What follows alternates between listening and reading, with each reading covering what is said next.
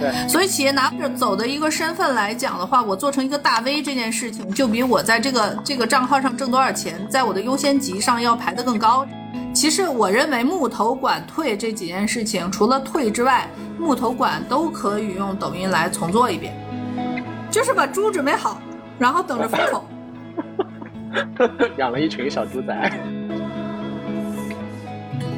对世界充满好奇，所以每星期都会去找有趣的人，打听一下他们在哪里，在干嘛，学点有意思的东西回来，打开自己的边界，让自己的生命更好玩一点。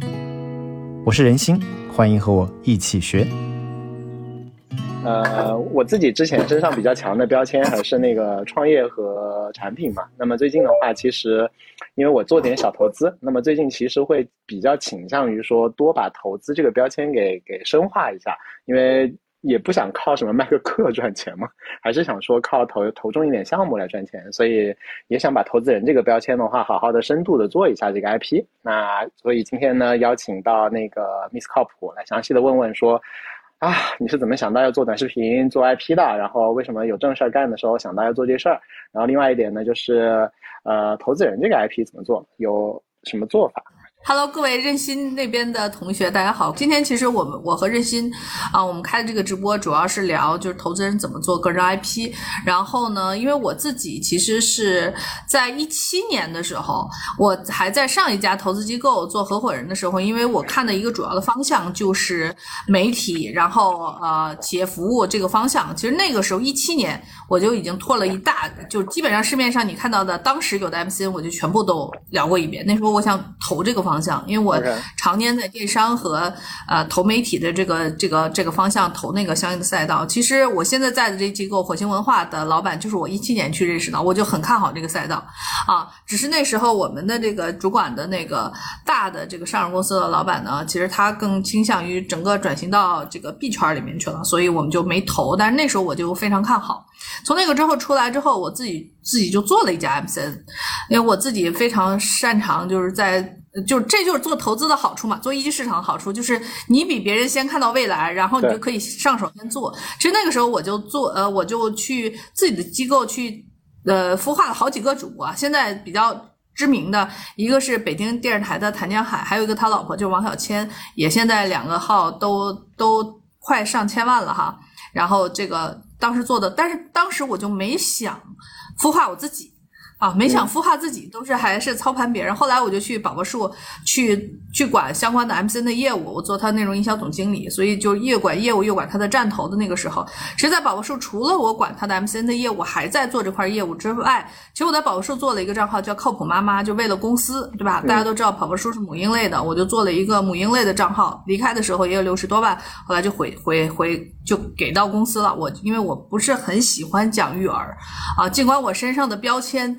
哦，那个号号是你自己出镜的，对，无比的适合讲育儿，但是我不喜欢讲育儿。这个，因为这个我埋个伏笔，一会儿会和你的问题是相关的。对，所以你就会发现说，其实我从一七年，因为做投资的时候就接触了 MCN 这个这个这个业务，而且能够先人一步把所有市面上好的和。当时非常那个什么的，都都都调研了，然后我其实就亲身在做了，所以大家不然的话，就大家其实很奇怪，说你做着做投资，怎么就跑到上市公司去操盘做内容营销业务，管他的 MCN 了，包括自己做一个抖音。就突然做一个抖音账号回答你刚才的问题，其实是因为我在整个的这个流程里面，我其实是是有这么样一个前因后果的这个原因，所以我等从宝宝树出来之后，我就开始做我自己的个人 IP，因为当时我非常确定的三点，一个是表达者红利，对吧？因为我们现在看到的是说，因为我以前投媒体嘛，从文字文本模式到视频模式和直播模式的这种范式的变化是不可逆的。而它的信息含量是完全，就是这个视频和直播的信息含量和文字是完全不一样的啊！这个范式革命这件事情是肯定确定的。另外，你就看 Elon Musk 嘛，有意识形态发射能力的商业模式，未来是巨大的杠杆啊！这是第二。第三呢，因为我自己本身是是是是看商业模式以及是做增长的，其实我当时其实是意识到是说，当你做一个 IP 的时候，你首先自己在当时要考量的就叫产业链杠杆，嗯，这是我们投媒体，你想套钛媒体也是我投的嘛？当年我们看三十六氪，三十六氪、钛媒体、雷锋，你就想想吧，就是这种垂类媒体，搞定的就是产业链杠杆。对，你要对产业链有相应延伸的这个服务，而不是一个泛的。所以为什么我最近拉了个群啊？你在里面发现就是大家都愿意，就一级市场投资人都愿意抱团取暖，就是我就是一级市场里面自己运作的最大的 V。咱不说王岑，因为他是博商的体系的这个部，我就是一级市场里面的绝对头部。对啊，我看啊，这么多粉了，就这么垂直的一个领域。因为当时我做的时候就想到了这个产业链杠杆这件事情嘛，因为我是用投媒体的理念，因为我当年投做 VC 的时候，我投的媒体也是我投的一个方面嘛，所以其实就我这一。趟的这个心路历程来讲，是跟我现在，或者说为什么一年半之前我就开始做这个事情，是其实我都是想的，我都是奔赴确定性做的，不像大家想的是说我做一个，然后如果起来了，我就在上面做业务，我如果没起来就不对，所以我真的不急，就是也是能达到我不急不徐。哎，你刚刚提到那个产业链杠杆。产业链杠杆具体什么怎么什么意思呀？是说它往后走还有多种变现可能，还是说它有其他杠杆可以撬？是是是，具体是个啥意思啊？啊，是这样的，你我我我我们可以对，我们可以这个对标一下我们熟悉的商业模式，比如说呃三十六氪，嗯，它就是一个非常典型的垂直行业的媒体，嗯，对吧？所以它因为撬动的其实是极少数的一群人，它是它是因为。覆盖全面，可能百分之九十五的覆盖了极少数的一群人，在这里面形成了头部的效应，因此它撬动了一个比较大的市场。嗯，对，对。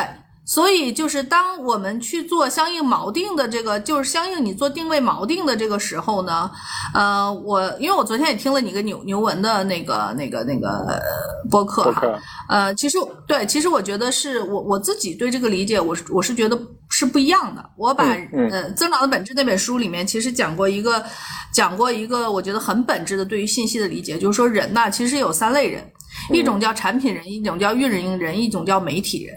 嗯。啊，就是你做抖音也是一样的，嗯，比如说你们说罗敏，他现在卖预制菜，他是把它当项目做，他说他是以一种产品人的思路去定义他怎么做抖音的，啊，还有一群人呢是把运营，比如说那些做私域的小伙伴，然后做那个什么，把这个慢慢的往私域导，然后成交，他是按照运营的方式来做的。那你比如说我，我就是典型的把抖音当成媒体在运作的。当这三类人，就是当你自己要锚定你在这个部分里面，你是要把它定义成什么样的行为模式的时候，因此，如果你是把它定义成媒体的话，那媒体你就看想说，媒体特别是垂直媒体做的当然就是产业链延伸了，母婴行业观察，对吧？以前我们在母婴赛道的，然后呢，那个三十六氪，这都是要做产业链的延伸服务的，这样的媒体才有价值。一个泛媒体，你什么新浪娱乐什么的，你也不能说没价值啊，就是说它。相应的这个部分的变现肯定没有垂直媒体变现好，尽管媒体不是个好生意，对吧？所以在这个部分里面，我觉得你只有先锚定了它，你才不会顾左右而言其他，因为大家的方式和模式是不一样的。你不能说我定义的是我是个媒体人，这当然跟个人属性，就像你最近的博客在讲啊。个人能力的产品化这件事情一样，就是跟你自己的资源禀赋和个人属性是相关的。你定义清楚了你是媒体人，你就往媒媒体方向定位这件事情，你就不要老。朝三暮四、朝秦暮楚的看人家项目人怎么去做这个这个事情，咔咔挣钱。我觉得你在这个部分的摇摆是很严重的，因为对这个事儿，咱们俩不是聊过一次半次，不是不是不是聊过一个月两个月了。我觉得这是因为我走过这个心路历程，就是你想，我比李一舟做的可早多了。你说我的表达能力，我自己又是巨量认证的讲师，你说我的做课能力、表达能力，我会差于李一舟吗？我可能也不差啊。然后你说我能不能也穿着成人纸尿裤十个小时天天直播呢？你要说逼到那个份儿上，我也能，但我不想，因为我觉得那不是我。对我在哪里？我认为人生逻辑是大于商业逻辑，或者人生逻辑大于挣钱逻辑的这件事情，我认为你也一直在这个部分有摇摆。所以我上来想第一个先聊这个话题。OK，就是对，就先聊这个话题，你才清楚。啊，我我我我觉得我才，嗯，大家也才能清楚，是说我为什么能不疾不徐的做了一年半，嗯，好像很多人比我的变现要更好啊，但是我也没那么着急，包括我今年是适当的降低了我涨粉的速度，所以我听你的意思，其实大概是你首先定下来了你的一个生活的逻辑，比如说我到底要几分吃苦，几分挣钱，对吧？然后的话呢，在在商业逻辑里面，我挣这份钱的话，那我就会去想说，它其实有几条不同的路嘛，对吧？我可以带项目，我可以可以那个做个做个大媒体，对吧？也可以做个垂直媒体，因为大媒体就是因为你泛粉较多嘛，或者我做个垂直媒体，但是它就一定要有产业深度，就可以可以那个有有一个层次的变现。不管是我之后有带别人的项目也好，我去做投资也好，或者说哪怕是我带货呢，对吧？那那也有别的思路。所以的话，你其实一层一层这样 drill down 下来的，找到了自己的这样一个定位。那投资跟这个 定位能怎么挂上去呢？呃，是这样的啊，我我其实要纠正一点，我不是我不是以这样的方式定位的，是因为我开始做这个件事情的时候，其实我首先要解决，就是做这个事肯定有痛点，首先要解决一个痛点，就是就是我的后半生要建立一个企业拿不走的身份。我们这之前这个话题我们讨论过。对，所以企业拿着走的一个身份来讲的话，我做成一个大 V 这件事情，就比我在这个这个账号上挣多少钱，在我的优先级上要排得更高，这是一。第二个部分来讲，就是说，因为我未来是要依靠这个身份，基于我的线上和线下开展我的业务的。你也知道啊，就是中关啊、长江啊、五道口的这些同学，所以我的那个我的内容不能太 low。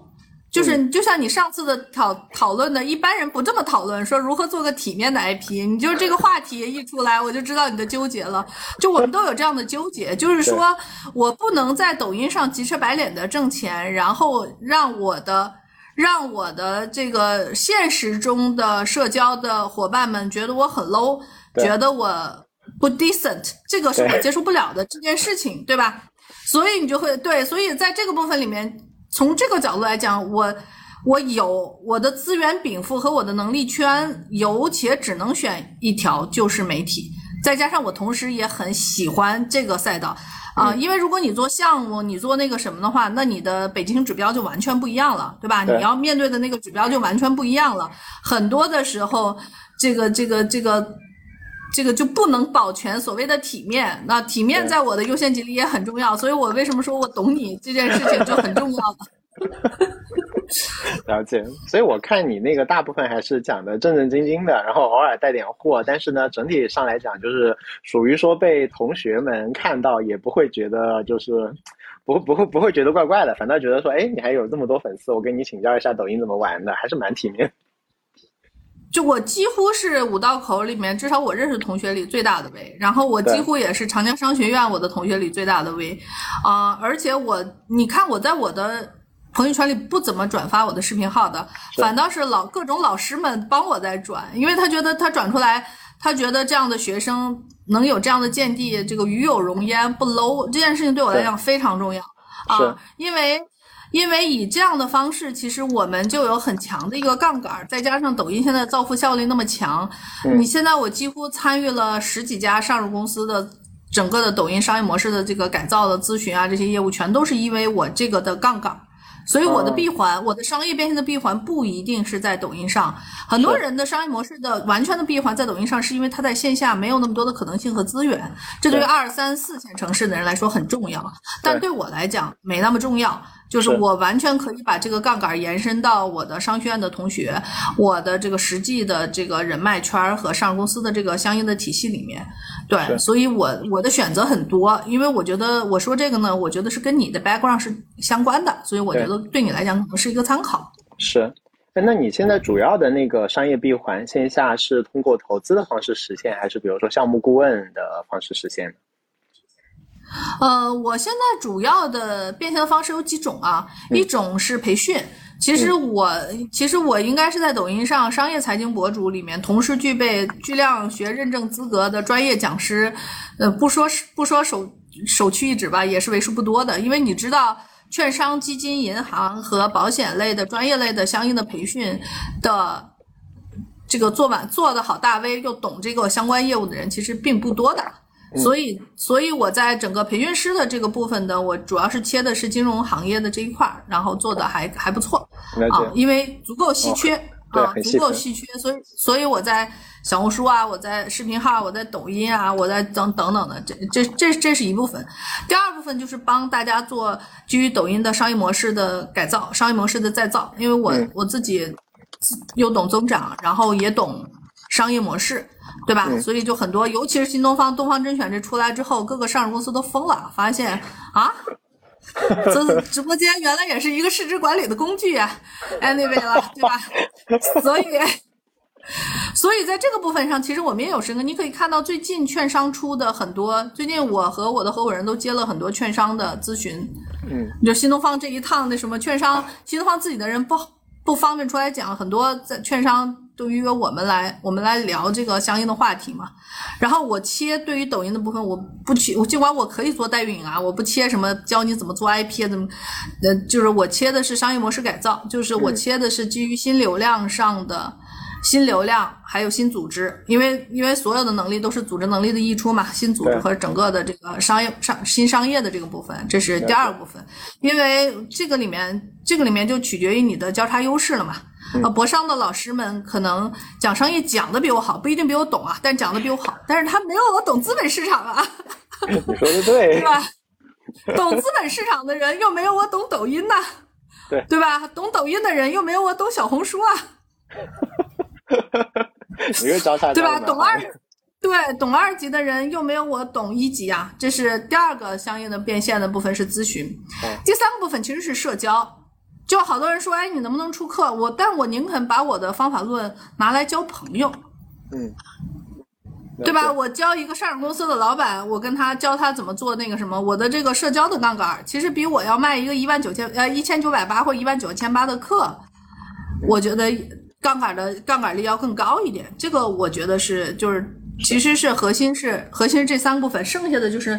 卖书啊，或者是，或者是这个整整个部分，但我整个的逻辑来讲，我走的还是数一数二战略的，就是我要用我的差异化的优势做到绝对头部，因为我觉得你都咱都已经在一线城市有这个背景了，还不做绝对头部，嗯，这有点说不过去吧。另外就是，另外就是以你我的骄傲来说，就是尽管我其实我之前想过。像李一舟一样做什么？像李一舟透透糖一样做陪跑啊，做课程啊，做什么的？但是恕我直言，我是比较骄傲的，我是想和最聪明的人交流，因为对我那时候我对我有增量，嗯，而我一直比较警惕的是对我那种消耗型的，真的，你给他一个一个月、两个月的这个产品的陪跑，把你的时间就全部都吃掉了。那你在下你在下一轮的那个。下一轮的财富风口来临，你没有时间，没有时间去去去去多看看，去被去去多做一些勇于去看看其他的机会，在其他的风口那儿去逡巡一下，等着下一次风口把你带飞啊！这其实是个精力管理的问题。是啊，那这样。哎，我问一个细细细的问题啊，就是你刚刚讲到像比如说培训啊、咨询。就是你的粉丝怎么会知道你有这个业务呢？你是在视频里面会提呢，还是说你有一个什么样的方式可以让他们知道你在做，你有这个产品化的东西？我不接我粉丝的业务啊，我只接我同学的业务，就是我在抖音建立的杠杆，然后去撬动，撬动我的朋友圈。我我为什么要接同我抖音上的人的业务呢？那抖音其实就是给了你一个背书，就说这人不是那个耍嘴炮的，他自己在抖音可以把自己给打出来，所以他是真懂，对吧？其实他主要还是起到这样一个背书。对，就是我去跟券商谈，我去跟就比如说巨量对他的金融用户做培训，他就得找我，因为这个是这个整个抖音上这个金融行业的大 V，然后同时又懂巨量算法的就没几个人。啊，然后同时又有方法论输出的啊，就是人家做的多的体感肯定比我强，但是他不是以培训为生，他没有那么强的方法论能力啊，就是在这个部分里面。另外就是我自己去，因为我有那么多资源，我自己去找财富机构，我有这么多券商的朋友，然后我有那么多垂直媒体的，比如说我也跟很多财联社这种财经的垂直媒体的这个合作，就是打势能这件事情。就我做的抖音给我的是势能，然后我通过垂直的合作伙伴把它辐射进去。其实这就是我变现的第四趴，就是我其实用我抖音的流量和我对抖音理解的方法论，以及你像你现在扔我点那什么，我重新做一个号什么的，这这个屏幕前的表达能力，包括整体的，你发现我现在的语言节奏是非常适合抖音直播的这种节奏，这这这些能力拿出去跟别人合作，我不用，这从一反，这属于一个反向投资逻辑。谁说投资一定要用钱呢 你说的对，对吧？我很多投资都不用钱。对，是的，投资不用钱，因为钱是具有很强的可替代物。对，然后反过来讲，也就是说，就我们这样子，就尽尽可能不要跟人家公平竞争嘛，尽对啊尽可能不要做所有人都能因为你能做的事情。对，因为你能跨界这么多部分，你为什么要跟人公平竞争呢？对，因为你在一线城市本身你就不公平，嗯，然后你就必须得走数一数二战略。我认为啊，就是以嗯我对你的了解，如果我今天对话的是另一个人，我不会这么说啊。但是我觉得就是你必须要做数一数二的战略，嗯然后怎么去规划数一数二战略喽？了解。哎，那我看你也确实把它做出来了嘛，就是很多人的话，他也在做，他可能一直卡在，比如说八千个粉丝、两万个粉丝卡在那边，然后就做不下去了嘛。我看你好像还是吭哧吭哧嘚嘚嘚嘚嘚，一步一个台阶，一步一个台阶，一直做起来了。就是这么垂直的领域，你是怎么做到就七八十万粉丝的？是怎么做出来的？然后你也没有叫卖一些那种特别特别玄乎的东西，也并没有。嗯，这件事情其实就跟之前的所我们讲战略定力哈，嗯就我跟你连麦，我就说点不是人话的话，啊就是所谓的战略定力，就是因为我以前做 VC 是我投媒体，所以我我了解什么是确定性不变的事情，嗯啊，所以我就知道这件事情做做到底啊，它其实对于个人能力的锻炼。这个部分是确定性的，然后构建的个人品牌的护城河也是确定性的，这是这是第一要义，就是未来以来它就是在这个方向，那你就去坚持吧，这是一。第二呢，确实就跟我刚刚说的，媒体人、运营人和产品人，我本身的特质就是媒体人，嗯所以所以在这个部分里面，我持续的做这个事对我来讲不是负担。我没做这个之前，我在我在北京交通广播还做了十年的客座的 嘉宾呢，就是对我做这件事情，就是你乐此不疲的地方，就是你天赋所在。是，对，所以在这个部分就我就光我这种不凡这件事情，然后我对世界有表达的愿望嗯这件事情来讲，我觉得我就能秒杀百分之九十九的人。很多人坚持不下去，是因为他想开辟这个项目是为了挣钱和给自己一个出路，但是他暂时没有开辟出这个出路和赚到钱的这个时候，他就觉得这个项目到底要不要做呢？对吧？就跟又回到我们刚刚的逻辑，他是他是产品人，他做这个是做一个项目，做一个产品。嗯，那这个部分他最他继续做，他发现他 MVP 走不通，他自然就放弃了。嗯，我是个媒体型的人，对吧？我以前你给了我一个平台，让我对世界发表我的看法，这就是为什么我尽管掌握非常多做爆款的内容，但是我为什么还会经常出一些非常不爆的内容呢？因为给了我，我有七十多万粉丝，我能向世界表达我的看法。我当然知道这些我的看法和我的那个什么，不像我掌握的那些爆款的技能、技术一样能做爆。那有什么重要的呢？它是我的平台，它是我的媒体，我有话语权，我就要为自己发声。所以我你会发现我的内容的波动特别大。我不是以服务粉丝为服务粉丝为我的第一要义的，我是以表达自我和个人成长为第一要义的，这是第二个逻辑。第三个逻辑就是我做的很多内容里包含了很强的费曼学习，就是我的底线就是我的底线就是既不涨粉也不变现的前提下，我自己的收获是确定性的。是，对吧？你以前晨读的时候对着个树，天天巴拉巴拉讲英语，现在你就把抖音开个账号当成一个树嘛。对我我现在也是啊。你今天不是在说那个纳瓦尔那个宝典那本书吗？对，然后那个我其实当时就是觉得，哎，这书挺好的，我得把它那个好好的 学习一下，然后就把它给讲了几期短视频。那其实是一个道理嘛，就费曼学习，至少我们的表达的话，让自己先爽到嘛。嗯、然后那个再问你一下，由于具体的，就是那你最近一次大的增长是什么时候啊？然后是发生了什么？你是你是打法上有了一个什么变化，或者出了一个爆款，还是怎怎么最近比如说最近涨十万粉是哪哪里涨来的？啊、首先我想跟大家讲，我没有一条视频是一条视频能给我带十万粉的，因为我是一个很 niche 的，我讲商业的博主。我最近一条涨粉的，我最近一条涨粉的视频是在我看一下啊，嗯嗯，是在六月五号。就是红杉资本给全球创业者有了一个送了一个，就是有一个 PPT，那个你知道对吧？对，在公众号里其实也很 popular。为什么我做我做这条视频呢？我先跟大家讲，它是紧紧的围绕着我整个商业模式和商业变现的。其实，在今年大家知道很多，因为我一直讲一级也讲二级，而且讲二级会讲很多宏观，特别直播的时候会讲很多宏观。今年大家也知道多少经济学家被封号了，所以今年我特地我特地。呃，降低了我的爆款和涨粉的相应的概率，包括我在前台都没有认证我是财经自媒体，尽管我后台职业已经认证过了，不然我也不可能在直播间里跟你聊这个找小黑屋了。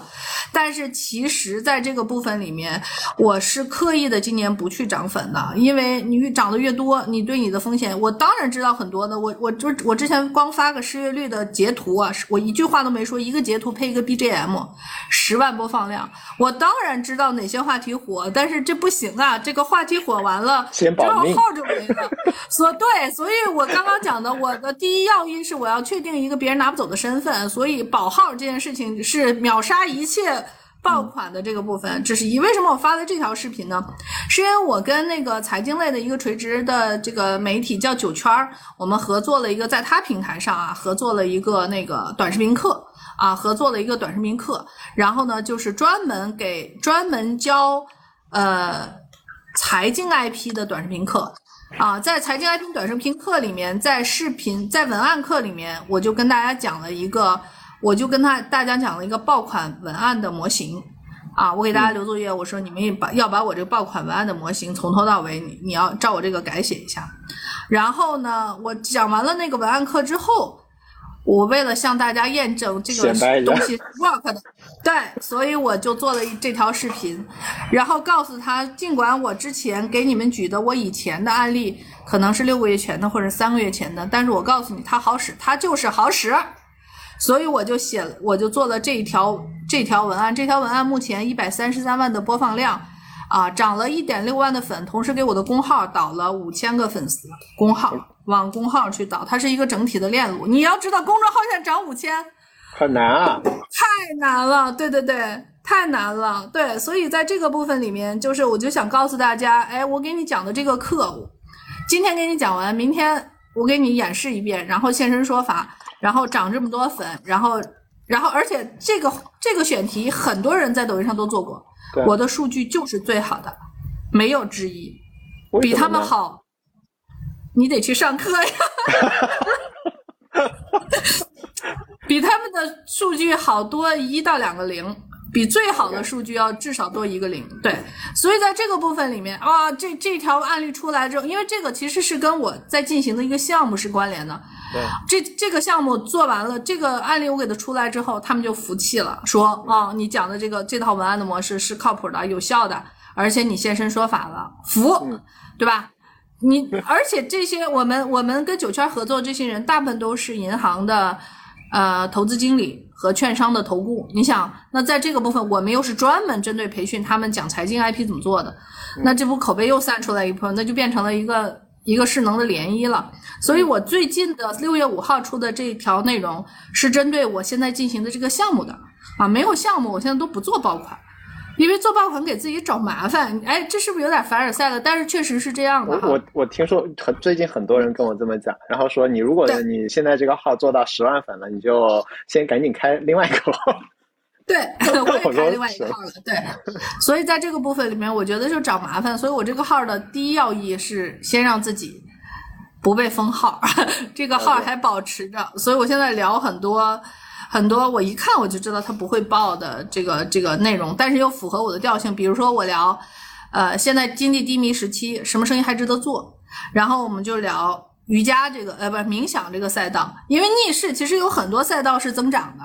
对，它就兼具了我的调性，我的人设，不会很 popular。我知道讲冥想当然不会很 popular，然后数据，然后我又想调研的这个方向，因为我确实非常看好这个赛道，就是它又肩负了我的费曼学习，因为我就是在研究这个赛道啊，嗯所以所以在这个部分，但是回到你刚刚的那个问题，就是我最新的一条爆款是六月五号的，这条爆款是为了我其他的一个项目在服务的，所以我就做了一条爆款。但这也足以说明，就我有说做爆款就有做爆款的能力。哎，问问个细节问题啊，你你公众号怎么能涨那么多粉呢？你你自己抖音涨粉我可以理解，公号为什么会涨粉？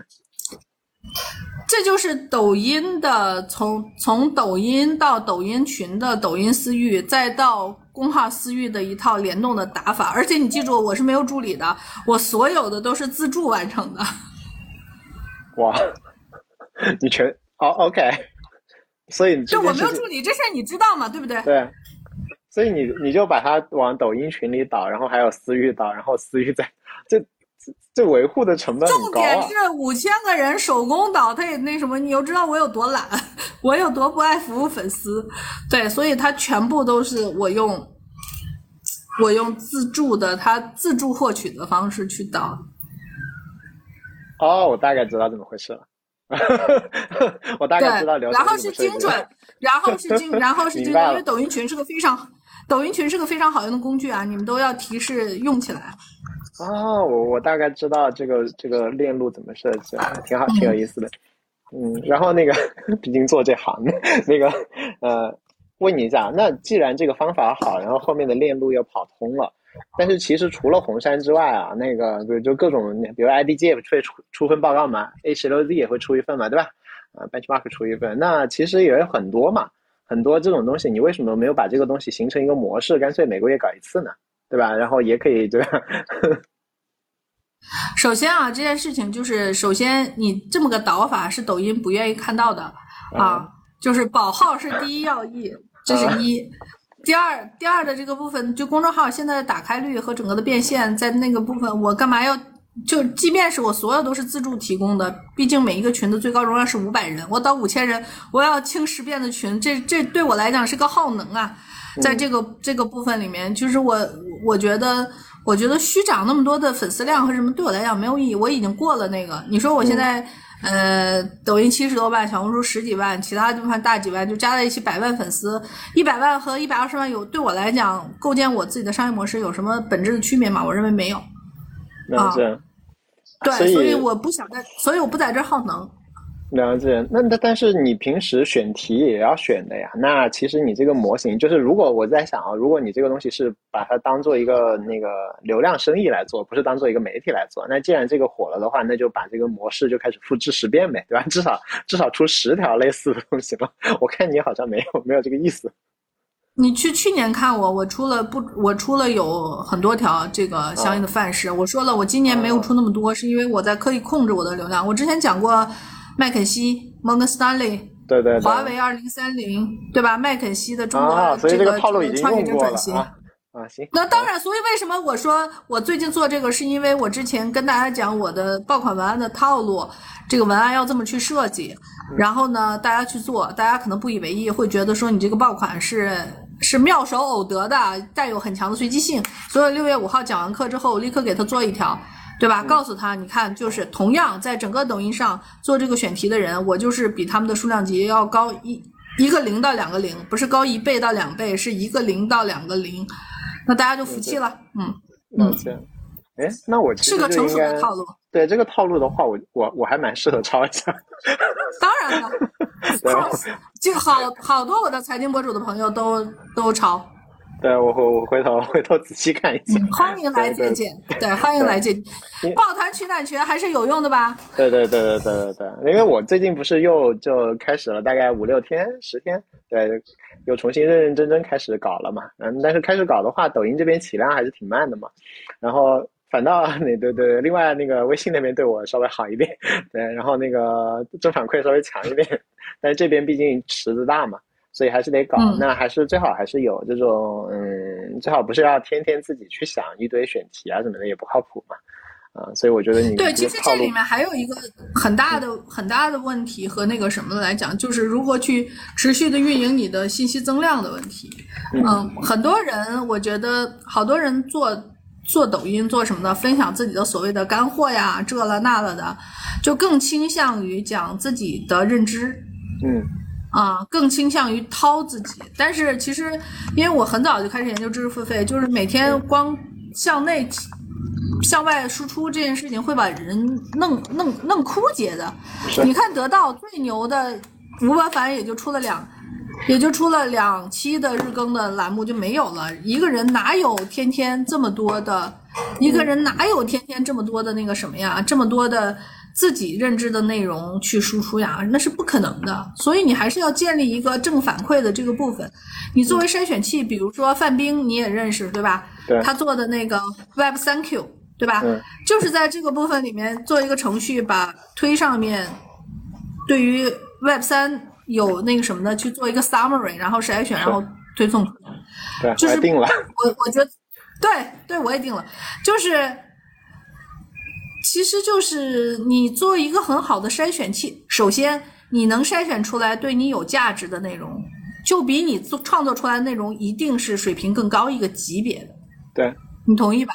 因为你辨别，你觉得你拍大腿，你觉得他对我有价值，那一定是你写不出来的。对，这就核心的是怎么去解决你的数一数二策略嘛，就是如果你很厉害，那你再看到很厉害的这个东西，第一，它本身的可能理解门槛就很高，你筛出来的那群人可能价值也会高一些，是，对吧了？解了解。哦，我觉得，我觉得你给我一个蛮大的思路上的开开阔，就是，嗯，你不一定要靠这个抖音这边的流量来变现，可能这边就是一个 showcase。如果这样子的话，我很多事情就想的比较通了。就比如说，我说我要做那个投资人 IP，其实我跟小朋友在聊的时候，我说就比如说我这边教教大家怎么改 BP 啊，对吧？然后一些商业案例啊什么的，然后我就吸引一些人来来那个那个聊天，然后我可能有一些像好的项目我就投一点，但是我又这个跟他聊完全不 work。完全不 work，我知道。然后我跟他讲着讲着，我就说，我干嘛走这么复杂呢？我现在比如说跑到混沌上面去多做两场直播，那边人群更精准。然后我只要说一句，肯定我的邮箱就被淹没掉了。我为什么要绕这么一圈？我跟他讲着讲着就觉得这事好像不对啊、对，因为在抖音上面很多，对很多就而且之所以我最近不经常直播，然后只是大跟大家连麦我才直播，就是因为直播也是我的一个杠杆就是呃我我估计我直播间来的小伙伴听听我这么说会心里不痛快啊，但是我必须我必须要这么讲，就是我不是服务型人格，我不是来服务大家的。啊，如果我在向这个世界学习和在向朋友学习的过程中，大家旁听，觉得你们在这个里面能获得收益，获得呃启发，这我觉得是我最大的相应的价值。我不是来粉服务粉丝的，嗯所以所以天天的开直播来跟粉丝解答粉丝问题这个事情，而且这个事情是完全没有税后收入的。嗯流量也是税后收入的一部分啊，就是完全没有税后的效能的部分。从我的原则的角度来讲，我是我是不 prefer 这种方式的啊。尽管嗯我知道他能卖课，他能卖这，他能卖那，但是对我来讲，就是我的时间成本在那儿，对吧？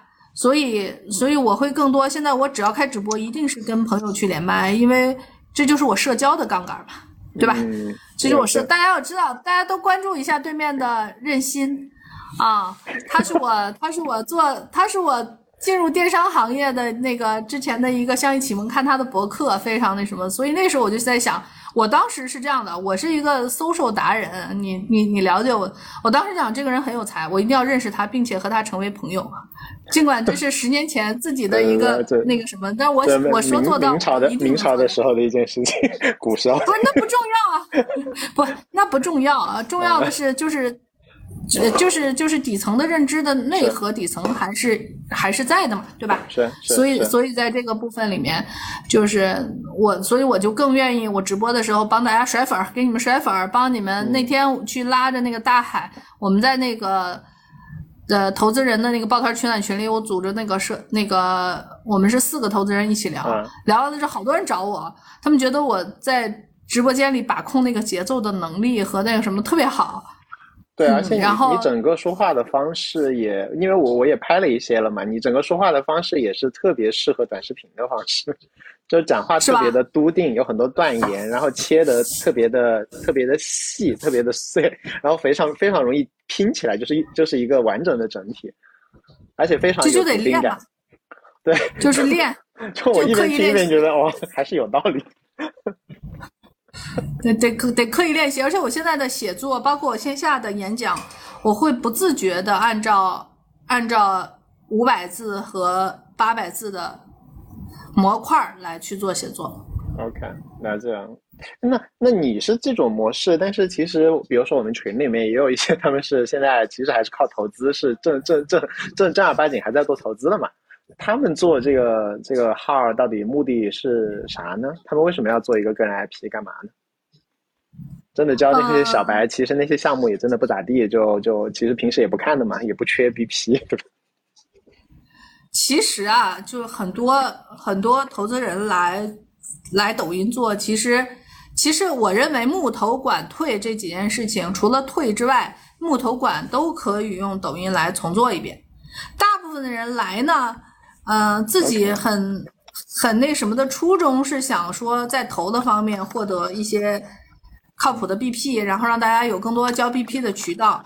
但是，但是当然，呃，他们自己做一做就知道这事儿不现实啊，就是就是在这个部分里面，他们会发现想找他们投资的可能是个小吃店，可能是一个餐饮加盟，反正就不足以变成 VC 看的赛道都不足以是对，这是一。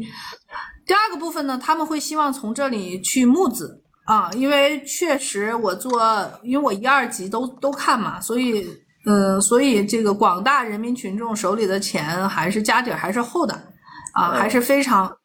你像我的很多的粉丝的小、小小伙伴，我看他们解析分析了一下之前中概的反垄断的部分，他们说，呃，腾讯他就少赔了三百多万，然后再跟他们分析了一下，他们去年还想做汽车后市场，跟他们简单的分析了一下，他们汽车后市场又省了八百多万没去投资，对吧？金同学是不是说的是你，对吧？你看就。就简简单点播这两句话，他少少亏了一千一百万，那你就想他手里得有多什么样的资金量了。所以很多 VC 慢慢的他们就会觉得，呃，可以来这募资啊，可以来这募资。哦对，给我送眼镜的金同学就是就是被我挽救了一千一百万的小同学。对，然后呢，这是一。第二呢，第二的这个部分呢，嗯，很多投资人现在在卖私董会。因为其实 VC 机构并不是一个现金流非常好的商业模式，这个你我都清楚，对吧？嗯很多如果他们的募资出了问题的话，他们没有无暇谈投资，所以他们自己也得吃饭呀。所以现在开始卖私董会，啊，很多人都都在卖相应的私董会，就是因为它融合了一个圈子，他卖他相应的圈子。我没有卖私董会，是因为我觉得私董会这个产品有比较大的问题啊。我自己尽管我可以卖，但是我并没有卖这个产品。我是觉得私董会以后有很大的问题，我还在自己的纠结的过程中，啊。第三个。角度，其实之前我也在做过，这也是今年抖音我认为最大的一个好的趋势。包括我也有辅导的，叫阿卫讲讲托管，就是就放加盟，换句话说就是投后管理。就是投后管理其实是也蛮适合。你想，抖音如果适合放加盟，如果你投了，比如说周黑鸭呀、绝味鸭脖呀，或者是什么的餐饮，包括咱们的群里有那个李健嘛，信良记的老板李健也在，李健最近在做他的抖音号，做的也非常的好。他是信良记和新辣道的老板。你看他的直播间里讲的非常好，因为他适合去做放加盟这样的，那就是管的那个部分啊，投后管理其实也是非常合适的，对，所以。所以在这个，所以在这个部分里面，我觉得是能有相应的改造，但是大部分投资人，我认为还是上来想用私董会的这个部分卖课和卖那个什么的部分来这来来来做一部分的变现，的吧？了解，但卖得掉吗？私董会你在抖音上就就你也不能卖太便宜嘛。是卖是卖得掉的，但是私董会的产品的后续的问题其实是交付的问题，因为私董会的续费是一个很大的问题、嗯、啊。私董会的续费是一个很大的问题，反正就是私董会这个话题，我们在后续再聊吧，我们就不方便在直播间里断大家的财路了。我觉得有有一点点的问题，我也在纠结啊。OK，好的。哎，那那个你自己这边 做做内容，你在持续产出嘛？你平时选题是碰到啥就是啥呢？还是说你有一套比较严格的一套内容生产的流程和标准？嗯，我有非常严格的生产的流程和标准，但是因为它是我的一个副业，同时我没有团队，其实我还是比较随性的。但是这个逻辑，但是这个里面我会有内容的配比。啊，我比如说，我也看很多人有纠结。我的内容配比是，比如说，我知道我哪些东西能变成爆款，那就是我的流量款内容，它要兼具涨粉嘛，流量款内容。还有一个部分呢，就是个人 IP，就是人设属性的相应的内容，就是我我讲的中带有我强烈的风格。比如说，我讲我为什么去读商学院，我怎么去理解商学院，我讲我怎么给孩子做财商。啊，怎么去给孩子做财商？怎么用我这一套对于商业和资本的逻辑去给孩子做启蒙？比然后这些部分是我人设的这个部分的相关的这个内容，它是为了夯实我人设的。嗯，还有一个部分呢，就是硬广内容，比如我推书就是我的硬广内容，或者我接的广告就是我硬广内容。我的内容是有这些模块的配比的啊，不是说我知道这些东西。能爆，我天天讲流量内容，嗯，不是的，就是我要对世界输出我的观点，啊，我要对我的粉丝构建我的粉丝的目标，我要在这个部分里面形成变现，我是有流量品、人设品和这个这个硬广品、广告品的这个配比的内容。流量、人设、硬广啊，懂了，嗯，挺好的。啊，我觉得我就是太就是自我表达了，然后我现在完全没有考虑流量，但是我其实也有虚荣心，挺想让那个粉丝涨的，所以我觉得首先就去扒扒你的那个，我觉得那个那个那个那个看报告那，对，看报告那事儿 挺好的。报告我发给你。对对对，看报告那事儿挺好的。你还还就就你觉得我如果要就是反正我现在号也没几个粉嘛，对吧？那那现在我还不担心说爆了被被干掉这件事儿。那你觉得说现在还有除了？看报告以外，还有什么事儿是你觉得比较体面、可以而且适合做、可以做的那种流量款的东西？嗯，我觉得就是我我自己一直觉得你在你自己的数一数二定位上面有一些。不笃定和一些偏差，这我自己的我我自己的相应的理解，因为我们其实聊过投资人的这个投资人这个标签好使，但是他不一定非非要遵循所有投资人去变现的方式。对啊，嗯，你要让我就是我从一个第三方的角度来，你看我最近要跟群里的大海一起要做一个投资人怎么谈儿童财商，怎么谈儿童教育呢，对吧？就是他就是另一种角度谈教育。啊，那如果你让我来看，因为我看过你的福格行为模型的呃课嘛，我也听过你在混沌的课。我认为你从投资人的角度讲个人成长和个人管理，我觉得是是能有差异化的。但是如果你仅仅是以投资人的标签讲投资人的那些东西，老实说啊，第一，我觉得起范儿程度上不如王岑，对吧？就王岑确实起范儿，就得承认哈。嗯。就是因为你们俩是你是那种亲和力偏强的，但是大家对于整个投资人的。印象其实是他那样的，就是就是要对吧？激昂就指导江山，对，这是这是一我，所以我就觉得在定位上，你一定要定一个你自己一定，你拍拍腿就说我就是能做到最好。嗯，啊，我就是能做到最好的这个这个这个数一数二做的。比如说我我在我在财经博主里，我就是一级市场思维看二级。嗯，我不是用二级市场，因为我知道我用这不是张磊，这不是张磊的话吗？啊，对，我用二级市场的角度看二级，我肯定是不如专门做二级的人做的好的呀。我一定是一级市场看二级啊。我讲儿童财商，我就是我就是个女性，我讲儿童财商，我用我用财经博主的角度讲儿童教育，我就是比所有做育儿的妈妈们。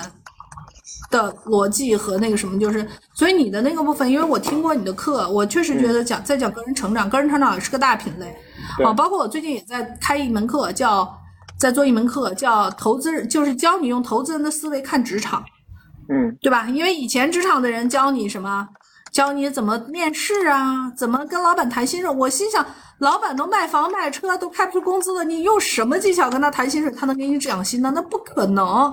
嗯，就你的逻辑的这个部分，就是就是，所以我在想，投资人教你怎么看职场，啊，可能可能职场人教你是讨好老板，投资人教你看职场的逻辑是怎么换老板，换哪个老板，对吧？赶紧跑那是机会成本嘛，对吧？对讨什么好老板？他们好多说，哎呀，这个什么什么勾心对斗角这那，我说所有愿意把很多时间放在勾心斗角上的企业，根本模式是因为它没有增长了，所以它必须内耗。所以这样的公司，你不用讨论怎么去解决勾心斗角问题，你要解决的是跳槽的问题，不要在内耗的这里面把自己耗没了。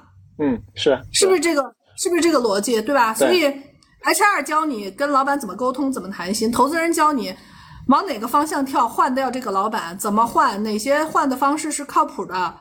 嗯找一百个老板谈，然后换到哪个部分，包括告诉你怎么去 IT 橘子，怎么去一级市场投资人的数据库里面去扒未来趋势的赛道的风口在哪里，到哪里去找工作。我的课是偏这个角度的，我讲职场是偏这个角度，我觉得这个就很有差异化。是，包括我跟大海要做的那个投资人教你怎么聊财商，我们之前推过一套书，叫《孩子也看得懂的区块链》，对吧？我的逻辑就是，你自己去看看那个华润不是胡润那个百富和那个那个福布斯的那个榜上，尽管赵长鹏现在缩水了很多，但是他已经上榜了。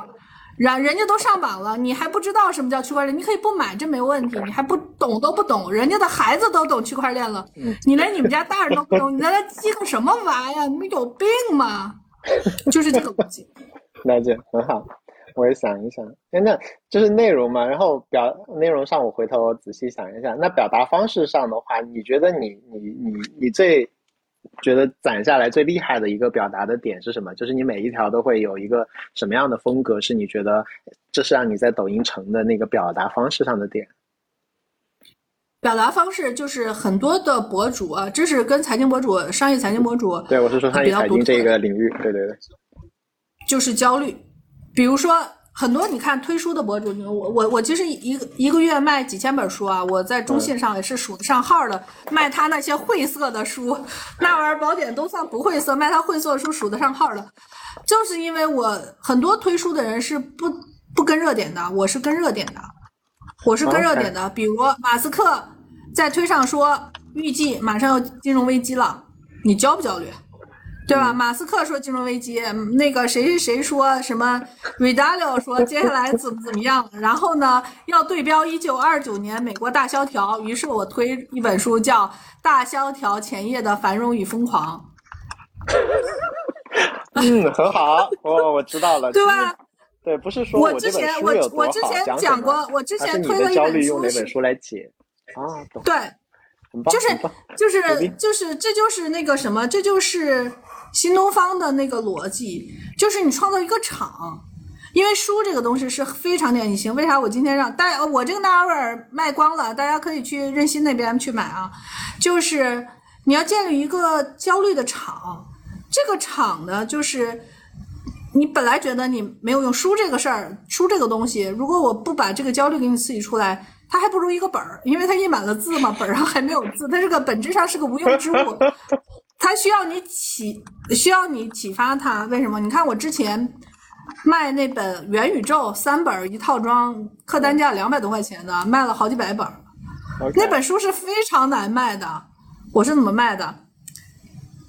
是摩根斯坦利出了一个报告，说未来元宇宙整个的整个的规模有多大嗯啊？这还不包括什么虚拟偶像和和其他的这个部分，然后巴拉巴拉一大堆的这个数据，包括这个什么呃，现在我们看 GUCCI 啊、LV 啊什么也都做了自己的 NFT。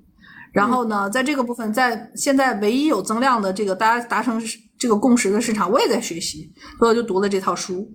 啊，然后这套书，因为那套书我当时去调研了一下，它已经荣登了在商业财经榜，已经比张磊的价值卖的还好了。就是说它是有群众基础的，嗯我所有的编辑都是选题的大师，很多的书的那个名字一听，它就是一个好选题，好好产品自己会说话。嗯选，尤其在书这个类目上啊，选选品就是选题，选题就是选品。你想想，我刚才跟你说的，孩子都看得懂的区块链，这书放在这儿，我不用说你就想买。嗯想说孩子都得看得懂区块链了，我还看不懂，我先买一套。嗯对吧？所以，所以在这个部分里面，我觉得选题的核心是，就是你你要说我特别的，就是我会有很多的选题，我选好的选题我就会放在我的选题库里，嗯我不会拿出来的。嗯哪天啪有个热点，跟这个选题非常啊，所以我是选题、素材和那个什么，我都是在我的库里面放着的。就是我觉得那个，我觉得那一脚他不踹出来的时候，我我是不会发的。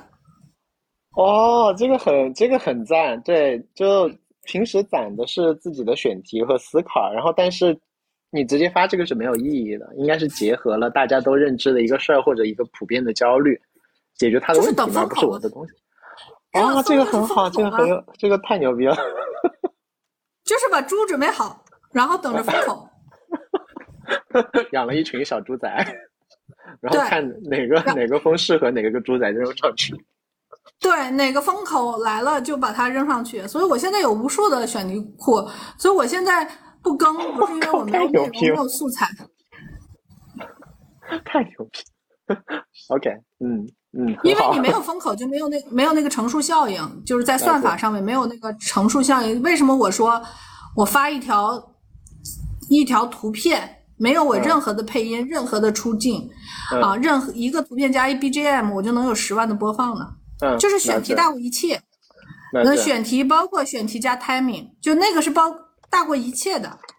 OK，选题和 timing 大于一切。OK，OK，嗯，我觉得你这个非常好，非常好，对我很有启发。嗯，我去背一下，然后还是热点但是这个。逻辑，这个逻辑恐怕只有商业财经博主能 get 啊，嗯其他的。呃，你说什么女性成长啊，或者是什么的，这个博主就是他们不是 regular 在看看热点的。其实我们不是为了追热点，是因为我看二级市场，我天然就得看热点，不是我不是我主动的啊。所以我看很多财经博主变现不了了之后，说我想出一个文案课吧，因为你看我涨粉那么强，是因为我文案强。我说你没事儿吧你？你哪里是文案？有什么文案强的这个逻辑？我觉得就是根本不是文案强，是因为我们的刻意练习是在于抓热点，也不是我们我们为了抓热点抓热点，是因为整个二级市场你要讲是一定要讲热点的。了解了。哎，那 OK，你这个方法很好。然后，那你比如说，你也听了我讲过一些有的没的什么号视频，然后也听了那个我的那个，比如说讲福格行为模型嘛。你觉得我如果要在短视频这个世界生存的话，你觉得我的表达方式有哪一个点是最需要调整的？你的表达方式最需要调整的是，你需要写逐字稿。我跟很多人聊过逐字稿这件事情，嗯啊哦，不是 是懒的问题，不是不是凹的问题。其实不写逐字稿才是懒。你想，你拉抽屉做了那么多，然后没做起来，你都耽误了多少的时间了？慢就是快。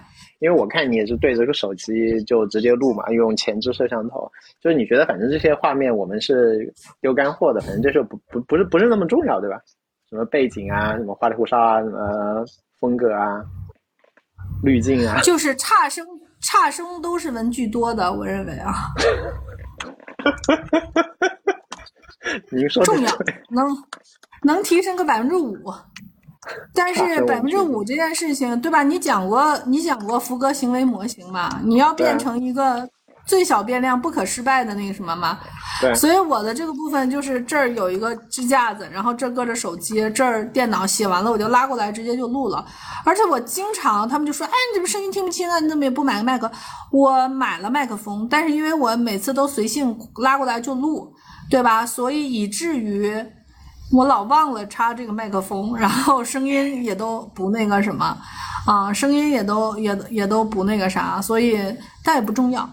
但也不重要，就好多人问我说：“哎，这个行不行？那个行不行？”然后自己录个三条不起量就那什么了。当你一切都没有你那个坚持，对吧？你都还没有做好那个坚持去去录够足够的数量的时候，质量这个事情，我觉得往后靠一靠吧。啊，不是不重要啊，不是不重要。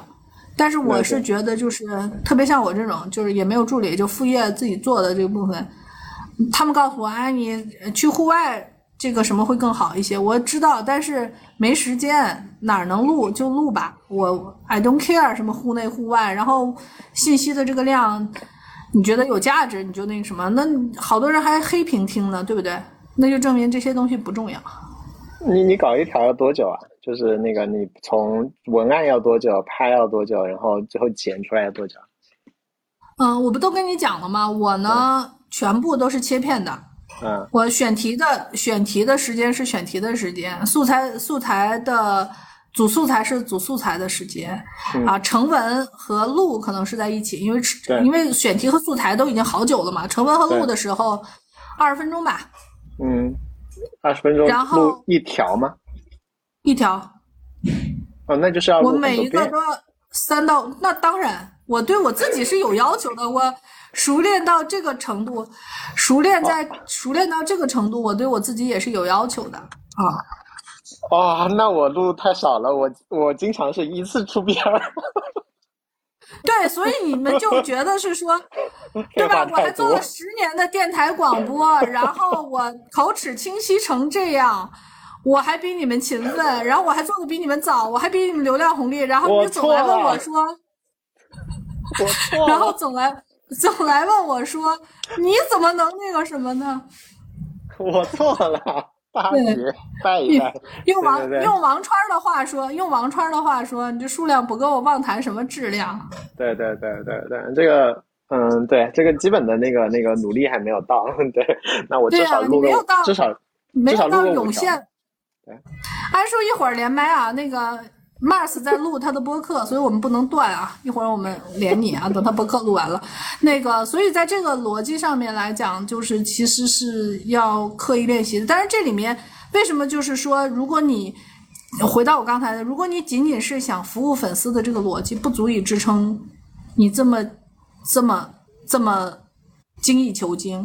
而且我很多的服务粉丝的想法，我也只有自我表达的想法。对，自我表达的欲望还是有的。我录这么多次，其实也有很多是因为好多我写的稿件是因为我线下要做演讲的，所以我就把它当成一个 rehearsal 啊，以至于我现在线下的演讲的效果比之前好好不知道几个程度，因为我其我我做的时候变成模块化了，我又刻意练习 rehearsal 了，以至于我线下演讲的时候，我就能省出精力来看我的语音语调。举手投足走位，大家总觉得是说，哎，你在整个的这个部分里面，为什么表现力不好？你都没有肌肉记忆，然后你天天满脑子，你也不写逐字稿，你满脑子想的是说我下一句要想什么？你怎么可能有精力？你想一想，你想一想，金马影帝们是不是要背台词？是不是这个逻辑？哪个影帝不背台词啊？他是因为必须台词。都要烂熟于心，而且跟跟对手戏的演员就每一个情绪起承转合，去探索十几种甚至几百种的尝试之后，才拍出了那一条。你想一想，连影帝都这样。对对对对对对，我觉得现在的努力程度远远达还谈不上要搞技巧，谈不上搞技巧。这里面选题还有一个还有一个呃好的方法。呃，就是有一个有一个小程序叫青斗，它上面有个列表，就是按照涨粉榜。你知道，很多人是觉得高赞就好，你知道很多高赞是不涨粉的吗？我很多过万赞的涨粉五个，啊，很多过万赞的涨粉一百个，然后也有很多过万赞的涨粉七万个粉丝，涨粉一万个粉丝。所以不是看热门榜，是要看涨粉榜。OK，青斗，你从青。很很 轻的那个轻，然后抖一抖的抖吗？OK，好的，我去看一下。啊，我回来可以在那个朋友圈里就发你啊，就是在这个部分里要看涨粉榜，然后在涨粉榜里点，它那个涨粉榜是每天的，所以看让去那个涨粉榜里看你，看你上一天谁讲了什么话题去这这个话题涨粉量，然后你每个都看一下，你你相面你觉得啊这个话题我不稀得说，那就不说了，那个话题我觉得我也可以讲。啊，那你去，那你去讲，因为这已经帮你优化过了，它是能涨粉，而且这里的好处还是在于，特别对于我们财经博主，就是我现在选都是选这种，就是让话题飞一会儿，有一些我我觉得特别好的选题，抖音上一搜发现都没有点万赞的，大概率这个选题平台不让说。就是就是，所以就是要让选题飞一会儿，然后让挡子弹的鸟先飞出去，不要搞自己，不要自己另辟蹊径去自己找爆款选题，那时候死都不知道怎么死的。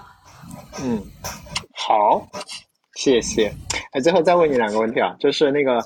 如果你现在来想说，比如说我刚刚按照你那个方法去做嘛，然后我讲的东西可能也是，比如说从产品或者投资人角度讲一些，比如说个人成长，因为我自己确实感兴趣这个嘛，市面上所有这方面的东西我都在认真看。然后，而且重点是我那天听过你的一场直播，就是在你的人在你的粉丝量如此之少的时候，你讲那场直播，你的直播间的人数一点都不少，所以我认为这个部分你是绝对有潜力。我了解你。对对对，如果我要讲这个的话，你会觉得有什么账号值得我去对标多看看吗？我现在参看参看平时看的看 YouTube 上这方面比较多，其实我看中文的看的比较少。嗯，老外这种硬核鸡汤的很多。啊，那推荐我一些，然后我有一些我觉得职业成长类的，你可以去对标。嗯，OK。Mom self 啊，什么对，就是不有什么圈外什么，都是都是做这种 这种。圈圈嘛，认识。对圈圈嘛，对啊，你那个你你就是从投资人角度是升维打嘛。对，了解。嗯，就升维打嘛，他们是一个既定，他们是一个既定方针里面的解决方案，就是既定的这部分，我们是比较偏向于能跳出去嘛。嗯，了解。嗯，了解。如果你现在重新开一个小号来做你自己现在这个方向的话，你你的做法上会跟你第一次做有什么最大的不一样吗？呃，我开了小号啊，叫靠谱姐，我这个不叫 Miss 靠谱吗？我靠谱姐讲女性成长，讲女性成长就是呃讲职场，就是从投资人角度讲职场啊，然后还开了一个叫靠谱妈妈，就是跟大海从投资人角度讲儿童育儿。嗯，就我所有都是同我这个账号的逻辑是，其实我的逻辑是用投资思维抵抗中年危机啊，这里面构布局多元化收入啊，做好家庭合理的资产配置，做个人 IP，建立一个别人拿不走的身份，这些都是对中年危机的很多点呀，构建自己的反脆弱体系，对吧？如何？对啊，社多元化社交就是反脆弱的一个部分嘛。是啊，嗯，你这个挺好的，就是你你的那个交叉特别清楚。如果光是说投资人角度，其实还是太宽了。投资人角度，比如说育儿，投资人角度职场，就是一横一纵就插出一个点了嘛。嗯，挺好。对，我是投资人里为数不多的女投资人啊，就是你知道，女性投资人在投资人里面其实是弱势了。我怎么把这个弱势要形成一个我的优势嘛？这个是很。很很重要的这个事情吧。好的，好的，谢谢，谢谢。所以我今天那个那个，我最后最后我我看看我有没有漏漏听你的，就是表达者红利嘛。对这个这个时代的话，你那个有名，然后你有了流量之后的话，其实你变现没有必要想那么想那么早。但是呢，从我们的角度，也不是说那个你就去想着说我先做个号，还是得想说跟我们怎么连接起来，我们原有的资源怎么可以用上。然后的话，想的不是说你攒点粉丝，我要粉丝干嘛呢？对吧？你攒点粉丝之后的话，其实我们背后是有自己的一个我们自己的商业圈子嘛。那在这个商业圈子的话，它这个产业链怎么协同起来？那一定是可能你在某个行业的话，有一个要么作为你的背书来用，要不然的话呢，就是这个行业的话呢，我那个那个有一个细分的行业。比如说像你举的三十六氪的例子，其实不算个大媒体，但是他在某一个细分行业做到了头部，那他这个时候就就很值钱了，因为他可以做深嘛。比如说做做做项目孵化，做那个精准啊，做投资人关系啊，什么做一堆事。他撬动了整个一，他撬动了整个一级市场呀。就你就看他这个杠杆撬了多少钱。另外这里我补充一点啊，不是说仅仅是表达者红利，而是隔着屏幕与人沟通、与人交流、建立信任的能力。你看我们现在的社交是不是也都在？咱俩这也算是是朋友之间的社交嘛，对吧？我连了你这么多次麦，给你免费解决这么多问题，你肯定得认我一个好嘛，对吧？对。所以在这个部分里面，其实是隔着屏幕去建立信任的能力，这个能力是未来你创业也好，职场也好。是非常稀缺的能力，这个能力你跨出半步，包括我们现在在给跟九圈一起合作，给财经 IP 做这个相应的这个呃 IP 的这个培训，好多理财师其实他们的逻辑就是我要构建一个跨界的这个能力，以便我在裁员啊、升职的这个部分有一个更长的长板，或者是比别人、比同事更长的长板，然后防防裁员、防防那个什么，然后更好的去差异化竞争吧。对，更好的差异化竞争，然后这一坨也是属于你的资产，也是说你离开了公司还可以讲的，不是前某某某的一个永远属于你自己的身份。所以我觉得这个东西反正是要攒的，而且刚好呢，就是你也是表达，你是媒体人嘛。我虽然不是媒体人，但是也挺爱表达的，所以我不，我也不是媒体型人格呀。你怎你你不是？我肯定是表达型人格。对，我肯定是爱表达的。那就是媒体型人格。对对对。媒体型人格和媒体型人格和呃做媒体是两码事。你叫我来看凯叔讲故事的凯叔，他是产品人。OK。啊，罗振宇也是产品人，不然你不能理解。当他们一点零完了之后，都龟缩回去做产品了，不在外面搞流量，我都不能理解。我认为这是他们在商业模式上的巨大的失误。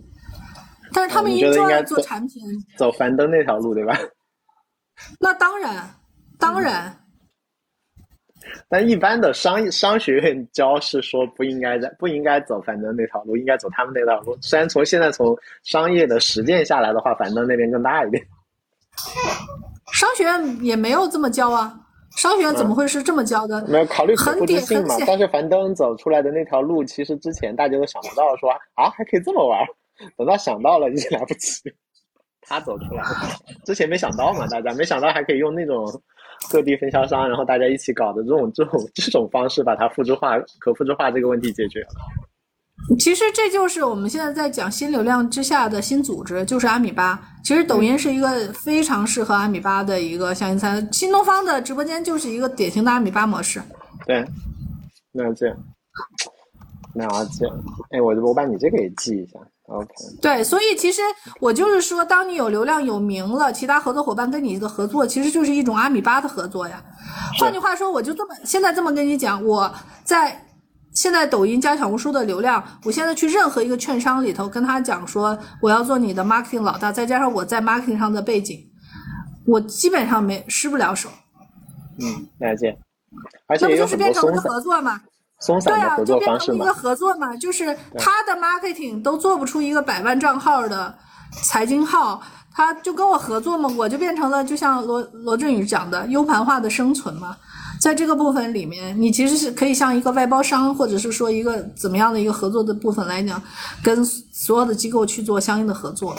对你这个刚刚我们聊 Web 三，你套到 Web 三里面，这个叫 Collaboration Economy，叫道，D A O，对啊，我觉得，我觉得，我觉得就是相应的这个这个这个道的这种相应的方式嘛。对，我觉得你这个点也特别好，就是你找到了一横一纵嘛，就是用投资人角度，然后另外纵向的话又再找一个，比如说讲职场讲，或者我是投资人里面最会 抖音的，对吧？啊，怎么样怎么样？这样一插一下之后，那个点上其实就比较容易做到数一数二了。光在哪哪一条横线上，其实要做都都会一片红海嘛。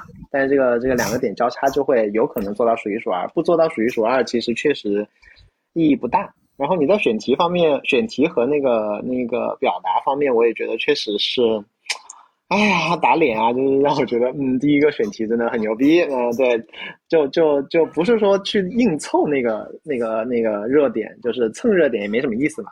你是有很多的自己本来就要表达的素材，然后呢，也会去观察热点，看看哪个热点刚好跟哪个素材相关，然后再把它抛出来，就是养小猪，想养小猪，然后看到哪个风口适合哪个小猪，再把它丢出去。我觉得这个太好了。然后那个肌肉稿这件事情，要不逐字稿 肌肉记忆这件事情，嗯，好，我写逐字稿，您说的对，我写，然后案案例前置我搞，然后那个把它那个弄起来，然后您都录了五遍啊，我也至少录五遍，行，这样子眼神可能就稍微好看一点。到第五遍的时候，这个这个这个确实让我吃惊，我以为你有你有那个提词器，应该是一遍搞定的。对那我就再加油一下那个五遍，然后最后就觉得从怎么定位到怎么做内容到选题到表达，哎，我回头把它好好整理一下。这一篇我不让我的那个小朋友，就他你也可以整理一下啊。对对对，小朋友在听，对对对，我自己也会整理一份那个我们的聊天记录。每一次回来我转载，回来我转载啊，我的公众号转载。哎，我的公，你先公号，我的公众号。依照我个人管理了这么多，我的公众号已经有三，今年半年已经有三万多粉丝。你太强了。所以应该回来再开一个课，叫抖音私域课哈。对啊，哎，其实现在啥都可以开门课，开门课就是费曼学习法嘛。对啊，挺好的。我是讲完那些产品课之后，我觉得我对于产品的认识上升了一个台阶。是的，所以我为什么要让你写逐字稿？我觉得最大的浪费是你的内容就用一次，是最大的浪费。你们为了偷一点点小懒，其实是把整个系统里面最值得偷懒的地方放弃掉了。好，加油啊！那最简单的一件事情就是逐字稿会写起来的，会搞起来。啊，先把对你自己先把你自己的定位，你自己，我觉得你这么游游离和那个纠结，啊，我我不觉得是内容的问题，是你自己的定位不决绝的问题。我今天跟你提，只是基于我对你的了解，因为我也是你的迷妹一枚嘛，对吧？基于我对你的了解和对于你抖音和视频号的观察，我给出的一点点不成熟的小建议。啊，你看你所有的平台产品我都卖，我都买，跟大家推荐那个任心的。小小报童付费的和那个什么他的小宇宙的播客啊，我每一个都买，我每一个都听，然后我也很很很受到那个什么，很受到启发。包括大家如果对 Web 三有兴趣的话，可以在他的去定他的小报童 Web 三，因为在抖音上嗯不太能讲啊，所以我们也不在这个平台上来讲，大家可以去看啊。所以在这个部分里面，我觉得嗯。而且包括小报童和小宇宙，我觉得给你已经建立起一个非常好的内容的正反馈。别看它不挣钱啊，就是说它是一个 project，就 deadline 是第一生产力嘛，对吧？它已经让你，他已经让你做的非常的好了。啊，我相信正反馈、内容正反馈这件事情，你已经，你你已经自己有有感受了。那现在其实就是定位摇摆的问题，你要解决你定位摇摆的问题，不然你永远都解决不了你决绝的问题。就是你在这里面没有找到你。对，没有找到你。而且，对，而且我之前的话，其实，呃，其其实主要精力还在一还在一些别的事情上，并没有把这把这边其实往往会去为那边服务。但是其实如果我可以解耦的话，其实会更好办一点。如果把它当做一个媒体或者背书的或者我自我表达的一个空间，纯粹一点的话，会更好做一点。就是可能大部分人都会把抖音理解成它是一个捷径。但是我觉得不是，我觉得你要把它理解成它是构成你的一部分。嗯，它是你的数字资产吗？是你的个人身份的数字资产的，它是你的一部分。你只有把这个才能解决，从从根上解决你，我不涨粉，我不那个什么，我能怎么办这件事情？